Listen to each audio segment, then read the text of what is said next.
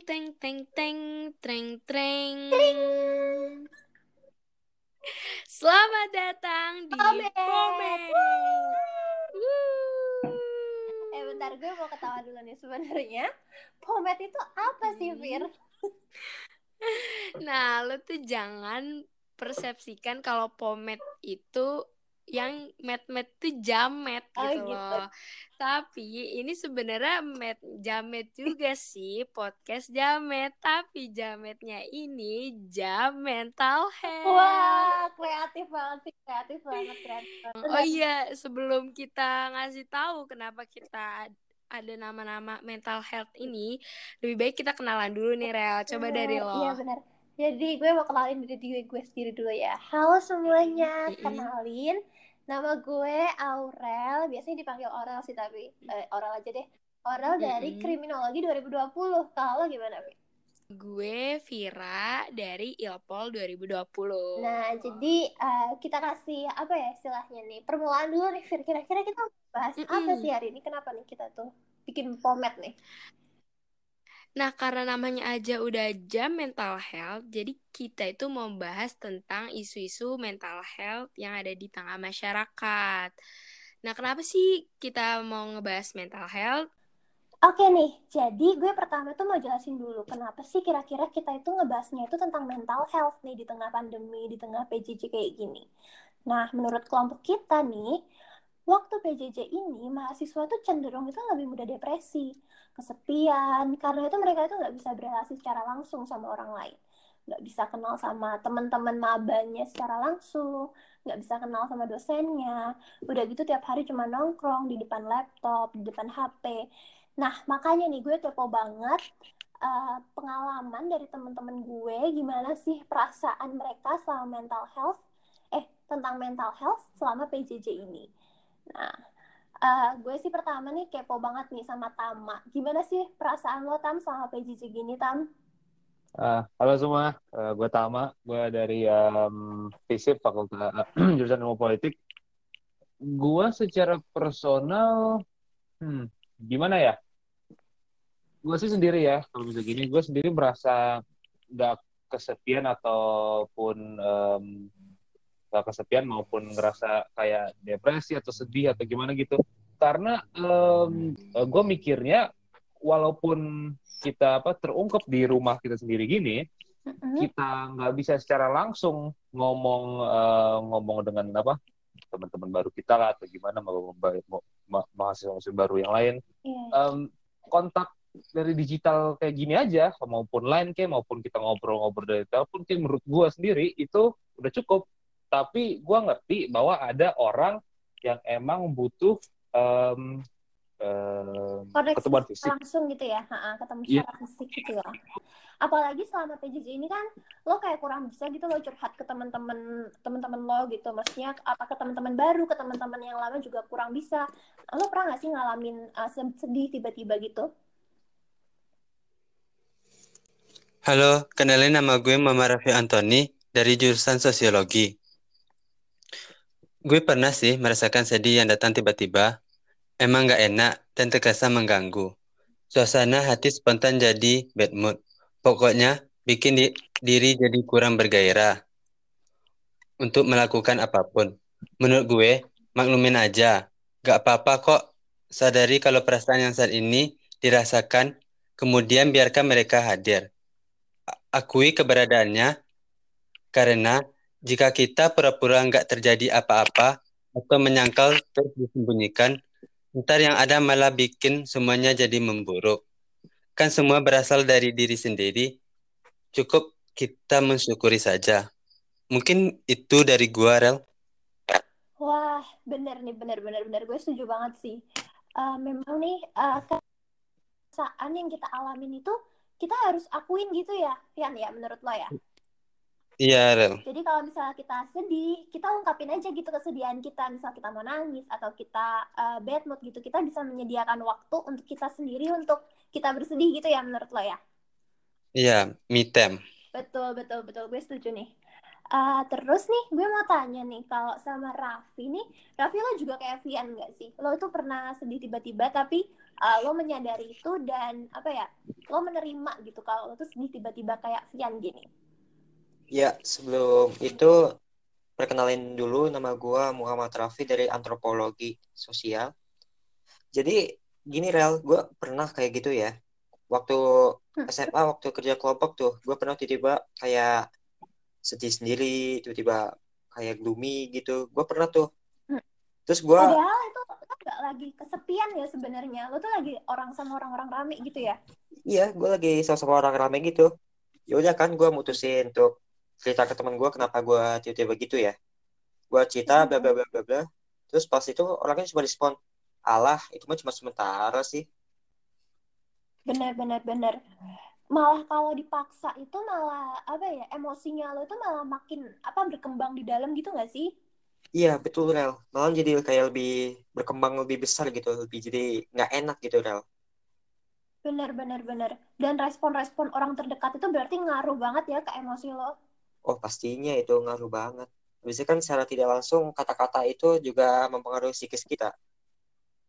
Bener bener bener, iya sih gue setuju. Gue setuju banget sih Rel sama pendapatnya Raffi. Soalnya menurut gue itu respon orang-orang terdekat itu sangat mempengaruhi perasaan kita mulai dari emosi kita, rasa sedih kita, rasa takut kita, semua rasa kita tuh ada banget dari respon di lingkungan kita. Nah, ngomong-ngomong soal lingkungan nih Rel ya. Pasti tuh kadang ada lingkungan yang ngasih tahu kita tuh dari keluarga, dari pertemanan, bahkan atau tetangga-tetangga kita kan. Iya, Tapi iya. gue pengen ngerucutin lagi nih, mungkin dari lingkungan pertemanan. Kadang kan pertemanan itu ada yang positif sama negatifnya. Kalau negatifnya itu biasanya disebut toxic pertemanan gak sih, Rel? Bener, bener, bener. Pertemanan yang toxic ya. Jadi itu kayak, apa ya, circle-circle yang berakibat negatif pada akhirnya sama kesehatan mental lo, sama fisik lo, sama hmm. apa ya, cara lo berpikir gitu-gitu kan Fir ya? Hmm, bener banget nih. Mending langsung aja kita tanya sama teman kita itu Brili, gimana sih tipe pertemanan dia di lingkungannya itu mungkin dia positif atau yang negatif. Langsung aja ya. Gue Brili dari jurusan kesejahteraan sosial. Emang ada teman gue yang kayak toxic gitu. Contohnya aja ya. Kan temen gue lagi sedih. Misalkan ya dia kayak gagal lah sekolah kedinasan atau apa. Terus dia maksud gue maksud gue langsung kayak gini. Udahlah bro santai aja kali. Masih ada tahun depan tahun berikutnya masih ada jalan yang lain. Kayak gitu Iya, iya, iya. Jadi tuh lo kayak dipaksa seneng gitu ya, Bril ya? Iya, dipaksa seneng. Tapi menurut gue sih seharusnya kan kita tuh harus mendengarkan dulu gak sih? Benar, benar, mm, benar. Jadi pendengar yang baik kalau temen tuh. Orang itu kalau misalnya sedih itu ya, menurut gue tuh lebih pengen didengar daripada dikasih solusi sebenarnya. Bener nggak? Menurut lo gimana? Ya kalau menurut gue sih, real ya.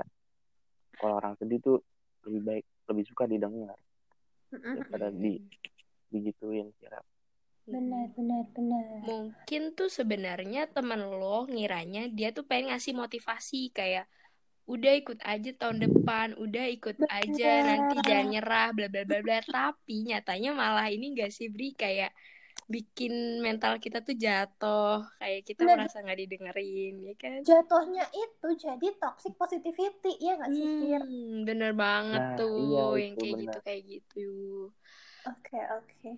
Nah, gue nih juga uh, kepo nih sama circle-nya teman kita yang satu lagi. Kalau circle lo gimana sih, Bel? Kalau gue sih ya, uh, menurut gue curhat itu ya buat selain buat nyari solusi ya curhat itu tempat hmm. kasarnya sih tempat sampah biar membagikan beban gue biar lebih ringan gitu loh. Jadi menurut gue kalau gue kena masalah itu gue punya cara untuk apa ya untuk menyelesaikan masalahnya sendiri tuh dengan curhat biar beban gue lega. Lain gue okay, harus okay. pada akhirnya gue sendiri yang harus iya, berpikir untuk ya, menyelesaikan masalah gue sendiri. bener-bener gue nih kepo nih gue kepo lagi nih. Benar banget.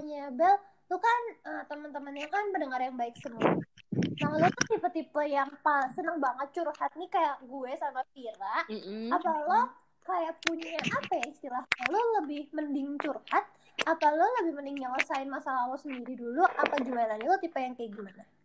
Nggak apa-apa merasa seperti itu lo nggak perlu memaksakan diri lo untuk selalu semangat sehat dan happy happy selalu hmm. dan untungnya teman-teman gue sih mengerti hal itu jadi kalau kita saling curhat, keren kita tuh nggak terbeban keren, karena kita saling iya, mengerti iya, iya. beban kita. Gue suka gitu nih tipe pertemanan kayak gini yang temennya itu saling ngedukung dan memberikan ruang tersendiri kalau kita mau nangis bebas, kalau kita mau seneng juga bebas.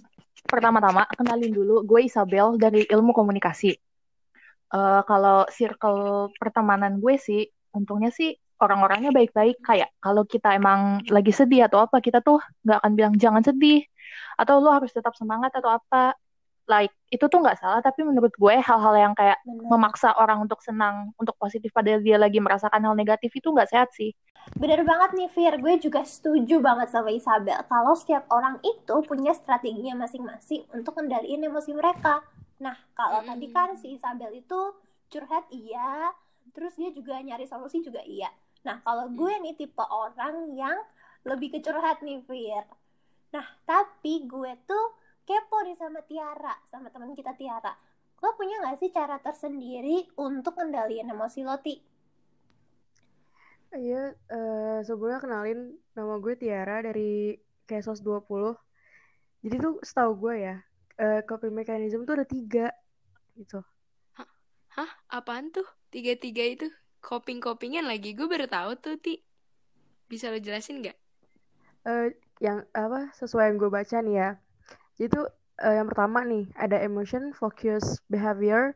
Jadi kayak lo ngatur emosi lo dulu buat ngadepin stresor. Stresor itu kayak yang bikin lo ngedown yang bikin lo stres kayak gitu. Kayak lo nangis nangis dulu lah atau curhat ke temen lo kayak gitu. Yang kedua problem focus behavior. Nah lo tuh konsen ke masalahnya. Lo kayak nyari solusi dulu dah daripada menye menye dulu gitu. Biasanya sih.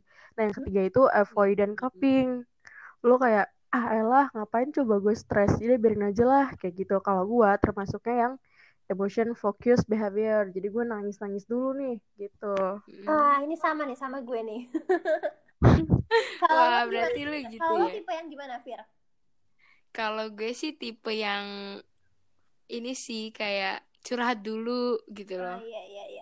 Uh -uh, bukan yang, yang marah-marah ya, dulu. Iya, gue butuh. Yang kayak Isabel ya curhat mm -mm. habis itu baru iya mm -mm. jadi gue butuh pendapat orang benar, nah benar, benar. gue baru tahu banget tuh ternyata kita ini ada tiga cara ngatasin diri kita atau tiga cara untuk coping mechanism gue pengen tahu nih kalau Zanuar kan tadi gue udah nyebutin kalau gue terus kalau Tiara sama Aurel kalau lo tuh tipe yang kayak gimana sih Zanuar? Oh, halo, gue Zanuar dari Kriminologi 20 uh, eh, gue juga baru tahu nih kalau coping mechanism itu ada tiga karena gue sebelumnya nggak hmm. pernah terlalu ngebaca ya coping mechanism itu gimana. Nah kalau dari yang tiga itu eh, kayak lebih ke avoid sama masalahnya kayak ya udahlah buat apa sih gitu. Oh. Uh -uh. Kalau cowok itu memang cenderung gitu apa? Kalau doang sih Zan gimana sih? Uh, kayaknya enggak deh. Soalnya ada teman gue juga kalau lagi ada masalah biasanya ceritain di grup chatnya dulu kayak dia kesel-kesel lah atau misalkan bener, bener. kayak wo hmm. dulu kayak gitu bener bener bener gue juga sih iya, iya sih. kalau misalnya cara pengungkapan emosi itu nggak harus selalu perempuan gitu nggak sih maksudnya kan biasanya kan uh, nangis itu kan digeneralisir ke perempuan gitu ya padahal kalau misalnya cowok nangis itu kayak dianggap apa ya tidak terlalu laki-laki gitu apa kelaki-lakiannya berkurang gitu. Padahal kan sebenarnya yeah. gitu ya maksudnya kan orang kan bebas gitu ya Zan yang mengungkapkan ekspresinya gitu ya. Iya iya benar. Mungkin uh, karena pengaruh sosial juga kali ya kalau kayak dulu dimarahin kayak udah cowok nggak boleh nangis cowok kok nangis kayak gitu mungkin. betul betul betul. Berarti balik lagi ke respon orang-orang gak sih Zan menurut lo? Jadi maksudnya uh, respon orang-orang terdekat itu berpengaruh banget sama cara kita untuk nyelesain masalah kita cara kita coping gitu. Ya nggak sih menurut iya. Ha, mungkin karena kebiasaan dari kecilnya digituin, ntar dia uh, ke bawah nyampe gedenya gimana. Hmm. Tuh, misalkan kecilnya dimarahin pas nangis atau di di ditegur-tegur atau yang kecilnya malah uh, dicup-cup nggak apa-apa nggak apa-apa nanti uh, masalahnya selesai. Mungkin bakal beda ke depannya kayak gimana. Hmm, berarti faktor lingkungan dan cara didik orang tua juga berpengaruh ya dalam Iya. pilihan kita sekarang ya. Banget banget Oh, terutama orang tua banget kalau menurutku. bener bener. Mm-mm. Orang tua berpengaruh, jelas sih ya kalau orang tua berpengaruh. Tapi eh, kalau misalnya remaja kayak kita nih yang udah maksudnya udah mahasiswa nih, kayaknya juga lingkungan itu berpengaruh banget ya misalnya pertemanan. Makanya nih tadi kita sempet ngobrolin sama Isabel sama Brili tentang circle-circle nih ada yang circle yang toxic, ada yang circle yang positif gitu ya. Oh iya iya, wah menarik banget ya. Jadi topik kita kali ini tuh berhubungan banget ya Rela. Bener bener bener antara tadi kita ngomong tentang apa tuh kesedihan yang tiba-tiba, terus respon orang-orang terdekat, terus kita juga eh, ngomongin tentang coping mechanism. Wah, berhubungan ya Ti ya semuanya ya. Keren keren keren banget ya. Bener banget tuh Rel, apa kata Zanuar, kalau kita itu sangat berpengaruh sama yang namanya lingkungan, terus sama yang temen, bahkan keluarga sendiri. Nah, kalau lo sendiri nih Rel, gue mau nanya ya, lo tuh tipe gimana sih di dalam pertemanan lo itu? Jadi ya Fir, sebenarnya gue itu dulu tuh Hmm. tipe-tipe orang yang apa ya di circle toxic itu malah gue yang ngebuat circle gue tuh jadi toxic, Fir. Demi apa? Serius lo? Iya, jadi tuh dulu tuh gimana ya? Eh, namanya cewek ya mungkin ya cewek ya. Eh, kita kan tiap Hmm. hari curhat-curhatan gitu dari yang penting sampai nggak penting. Tapi nih ada nih beberapa teman-teman gue nih yang kalau cerita tuh kagak gitu penting gitu loh. Jadi gue tuh kayak apaan sih lo gitu. Hmm. Gue tuh jadi kayak nyepelein masalahnya mereka gitu. Padahal gue sendiri kan juga nggak tahu ya kalau misalnya apa kayak gini kan baru gue tahu jadinya kalau misalnya itu tuh benar-benar berpengaruh sama mentalnya mereka sama apa ya emosinya mereka mereka jadi gue pendem lagi kan. Padahal sebenarnya mereka kalau mau nangis ya udah gue biarin aja gitu gak Fir harusnya ya. Iya iya iya, wah berarti lo tuh yang tipe ternyata lu toxic. Tah, tapi gue penasaran deh bener gimana betul. lu sadarnya gitu loh kalau lu tuh sebenarnya toxic. Nah, jadi gue tuh baru sadar nih ya, sejak pandemi ini kan mental health tuh makin dikenal ya, Fir ya. Kayak Hmm. media sosial tuh, tuh makin banyak banget tuh yang ngebahas tentang mental health. Nah, jadi eh, gue tuh seneng banget waktu tahu tema PSHK tahun ini tuh tentang ini. Karena gue yakin di luar sana tuh masih banyak banget orang-orang yang kayak gue zaman dulu tuh yang toxic dan yang butuh banget apa ya pengenalan tentang mental health supaya mereka tuh bisa lebih nge-validation emotionnya gitu loh nggak usah dengerin orang-orang yang toxic gitu Hmm, iya iya iya, berarti keren banget dong. Sangat penting ya media sosial ini sebagai pembelajaran dan pusat informasi.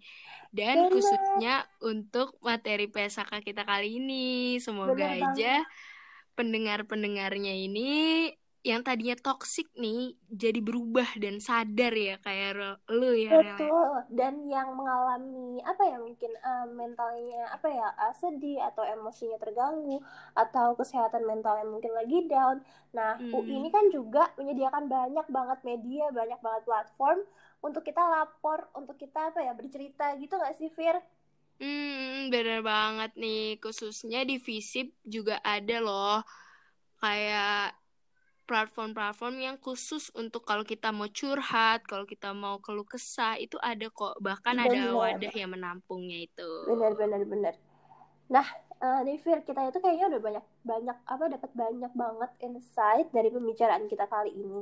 Gimana nih kalau Mm-mm-mm. misalnya kita pamit, kita tutup aja nih podcast kita kali ini. Nah, oke okay Derel. Teman-teman semua, gue sama Aurel dan anggota kelompok 36 pamit dulu ya. Sampai jumpa di pomet selanjutnya. Kelompok 36. Hai. Hai.